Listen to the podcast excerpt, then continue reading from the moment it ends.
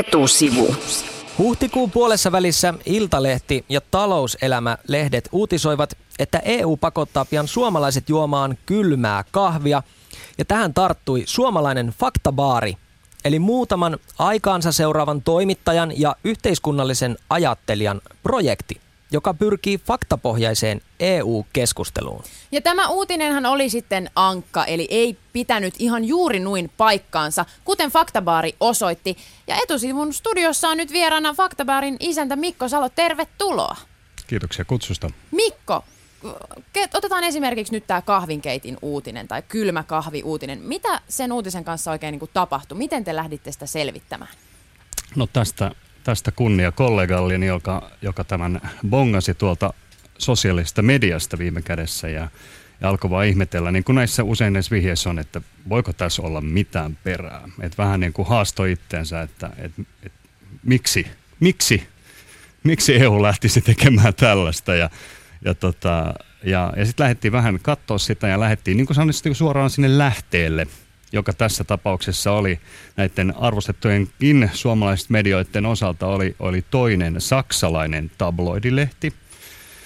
Ää, vähän tämä sensaatiohakkuinen. Sieltä oli nopeasti tässä nykyisessä uutistyön äh, paineissa niin kuin napattu sinänsä hauskalta kuulostava juttu, jossa nyt loppujen lopuksi olikin kysymys vaan sitten tällaisesta alun perinkin ihan tällaista EU-ehdotuksesta, ei ollut kysymys mitään lopullista, oli tällainen paperilla juttu, ja sitäkin sitten, että uutista oli pahasti siteerattu väärin, eli sieltä oli sitten Sieltä oli tehty juttu, jossa oli jo virheitä, mutta ennen kaikkea sitten otsikko oli, oli, oli käytetty aikamoisia journalistia vapauksia, ja sitten me katsottiin, että meidän on pakko puuttua tähän. Mikko, korjatko hieman tuota mikrofonia enemmän tuon suun eteen? Faktabaari on siis, löytyy verkosta osoitteesta faktabaari.fi, ja jos joku ei ole tähän mahtavaan juttuun vielä perehtynyt, niin pointtihan on juuri siinä, että, että Mikko ja kumppanit siellä tarkistavat EU-keskustelussa käytettyjä väitteitä. Semmoisia väitteitä, joita just lehdet saattavat esittää, tai väitteitä, joita poliitikot saavat esittää. Olisiko niin kuin tavallisella kansalaisella mitään mahiksia lähteä, lähteä selvittämään tämmöistä jonkun EU-puheen taustaa? Kyllä, suoraan sanoen kyllä netistähän esimerkiksi löytyy aivan käsittämätön määrä EU-tietoa. Ehkä se on nyt se kysymys siitä, että, että meillä nyt on tiettyä kokemusta sen suodattamisesta ja meillä on apuna tässä, kiitos vaan ihan ammattitaitoisia informaatikkoja, jotka sen sieltä sitten suodattaa, että mikä siellä on oleellista. Mutta periaatteessa me luotetaan tässä, tämä on aika pitkälti joukkoistukseen luottava palvelu, että eihän me pystytä seuraamaan sitä uutisvirtaa, että mitä kaikkea on. Et luotetaan, että jos ihmiset näkee jotain hyvin erikoisia väitteitä, niin laittakaa, meillä on sellainen lomake, niin sanotusti sellainen osallistu-osio siinä meidän sivulla, niin laittakaa meille vinkkejä, laittakaa se lähde, vaikka vaikka web-osoite, niin me voidaan se tsekata. Ja siihen saa toki ehdottaa sitten jo niin kuin omia näkemyksiä ja lähteitä, mutta me totta kai tuplat tsekataan sitten ne ja pyritään tuomaan sitten keskusteluun, keskusteluun näitä juttuja ennen kuin niistä tulee tällaisia valtavia kohuja tai, tai heittoja tai myyttejä. Nämä EU-asiat on aika vaikeita. Mä kävin tekemässä faktapari.fi-sivuilla, teidän sivuillanne tällaisen vappuvisan, jossa Joo. oli kymmenen kysymystä tai kymmenen väittämää, joihin piti sitten vastata. Ja mä taisin saada neljä kautta kymmenen oikein näistä, ja se on aika huonosti, 40 prosenttia vaan. Ja mä kuitenkin on toimittaja seuraan aikaani, että kuinka ymmärrettävää se on, että EU-keskustelua käydään aika pitkälti mututuntuman varassa? Onhan se ymmärrettävää siinä mielessä, että tota, monelle ihmiselle ne on vielä kaukaisia asioita, että, että tota, se tapahtuu ja siinä on niin kuin suuri vastuu on meidän poliitikoilla tietenkin tuoda sitä. Ja nyt on niin kuin sitä keskustelua tänne kansalliselle tasolle, koska monet, monet Suomea ja meitä kaikkia koskevat päätökset tehdään kuitenkin siellä, tai niistä ainakin keskustellaan siellä, siellä tota EU-tasolla, jossa on aina mukana käytännössä suomalainen. Ja silloin sitä pitää tuota filtrata sitä keskustelua tänne kanssa, että me saadaan siihen vähän isompi perspektiivi, että tota, missä, missä sitten mennään. Miksi Faktabaari on perustettu? Mihin tarpeeseen se nyt siis vastaa?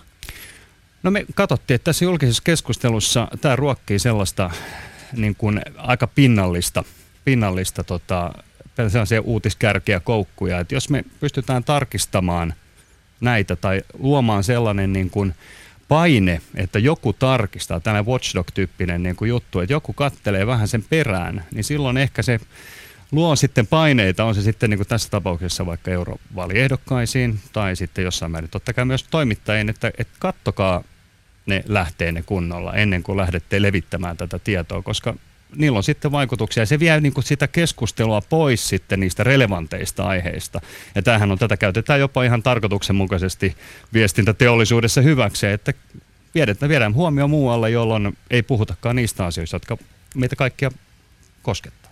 Studiossa vieraana Mikko Salo, faktapaari.fi sivuston ö, ylläpitäjä mukana tässä toiminnassa. Ja teillä on tarkoituksena, Mikko, selvittää EU-keskusteluun liittyviä faktoja. Ja teidän mukaan Suomessa EU-keskustelua käydään aika pitkälti myyttien tai jopa tällaisten erilaisten oletusten pohjalta. No, te selvitätte faktoja. Mitä teidän työ on konkreettisesti? Ehkä tuohon vaan sen verran voin korjata, että eihän me sanota, että keskustelua käydään, mutta helposti sieltä nousee nämä myytit tavallaan esille. Että kyllähän on vakavia poliitikkoja, jotka yrittää ihan oikeasti viedä sitä keskustelua niin kuin se oikeaan suuntaan, mutta sieltä ehkä nousee, että se kertoo tästä, tästä niin kuin mediamaailmasta.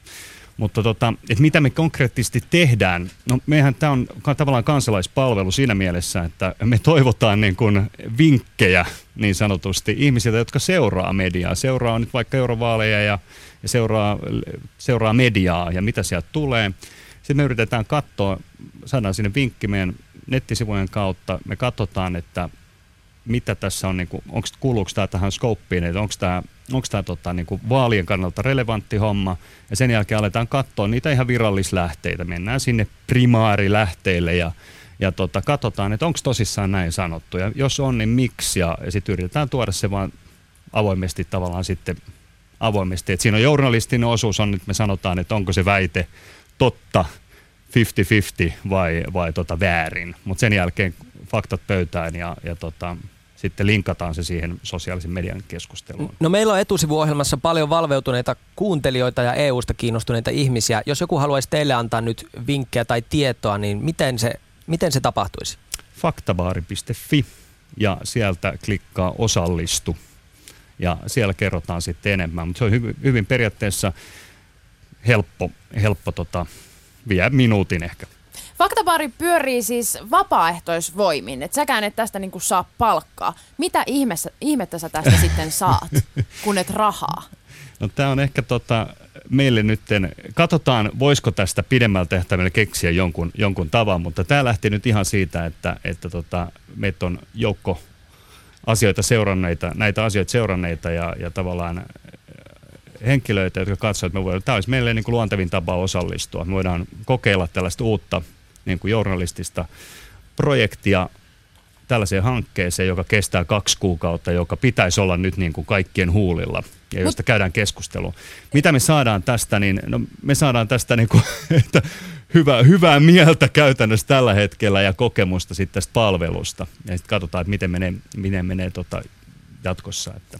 Eikö faktojen tarkastamisen pitäisi olla median ja toimittajien homma? Mitä se oikein kertoo suomalaisista toimittajista, jos tarvitaan tämmöinen periaatteessa ulkopuolinen vapaaehtoisvoimin toimiva porukka, joka tarkistaa niitä faktoja? No, Tämä on se kysymys, mitä me nyt sitten sanotaan tämän EU-kärjen niin kun, tota, rinnalla halutaan tuoda keskusteluun ja tuolla meidän nettisivulla käy tavallaan käydään niin kuin blogin puitteissa keskustelua, että mikä on tämän faktan tarkastuksen taso Suomessa. Ja, mikä ja se to- sitten on?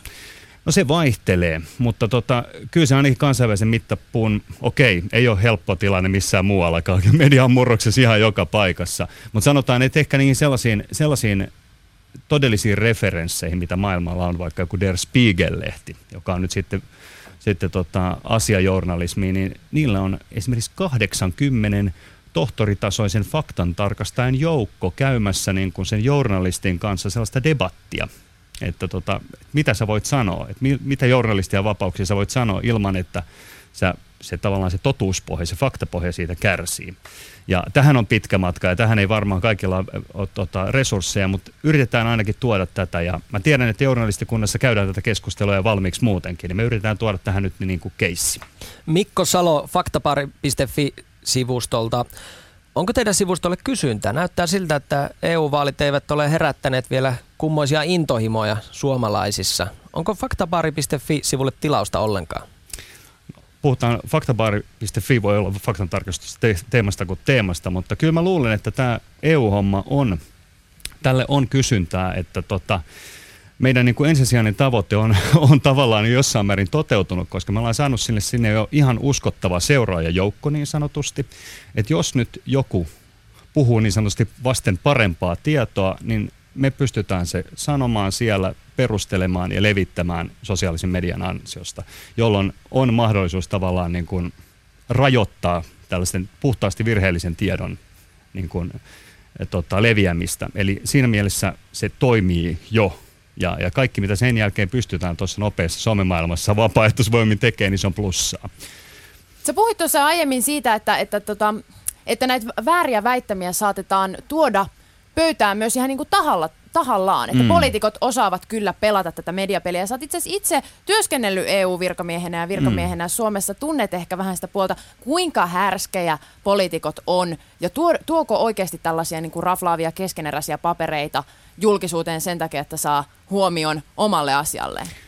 Mä en kyllä ihan hirveästi tässä haluaisi syyttää suomalaisia poliitikkoja. Tämä on, tämä on tuolla maailmalla aika tyypillistä, tyypillinen ilmiö ja, ja Euroopan parlamentinkin puitteissa niin löytyy, löytyy tällaisia tahoja, jotka, jotka näkevät siinä niin kuin tavan kalastaa ääniä ja profiloitua vaikeassa, vaikeassa tota, ympäristössä, joka vaatii niin kuin ennen kaikkea niin kuin verkostoitumista ja osaamista ja hyviä, hyviä kontakteja. Ja, ja tota, mutta suomalainen, suomalaiset poliitikot ei nyt ole ehkä heti ensimmäisenä näillä ratsastamassa. On tiettyjä tendenssejä kanssa. Me katsotaan, että jos me pystyttäisiin tällä vähän torppaamaan sellaisia tendenssejä, että me ei mentäisi siihen tasolle, mitä esimerkiksi Briteissä tällä hetkellä käydään debattia, että siellä ei enää nämä, nämä niin kuin asia, asiapuoli niin kuin oikein pääse esille, kun ihmiset, ihmiset käyvät niin tosi, tosi asenteellistakin keskustelua. Toivotaan, että trendi ei mene siihen suuntaan. Kiitos vierailusta Yleäksi etusivussa Faktabaarin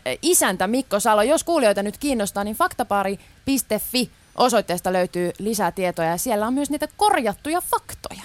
Ja Mikko Salo etusivun puheita ei sitten tarvitse tarkistaa. Me puhutaan aina vaan asiaa. Pelkkää totta. Kiitos. Etusivu.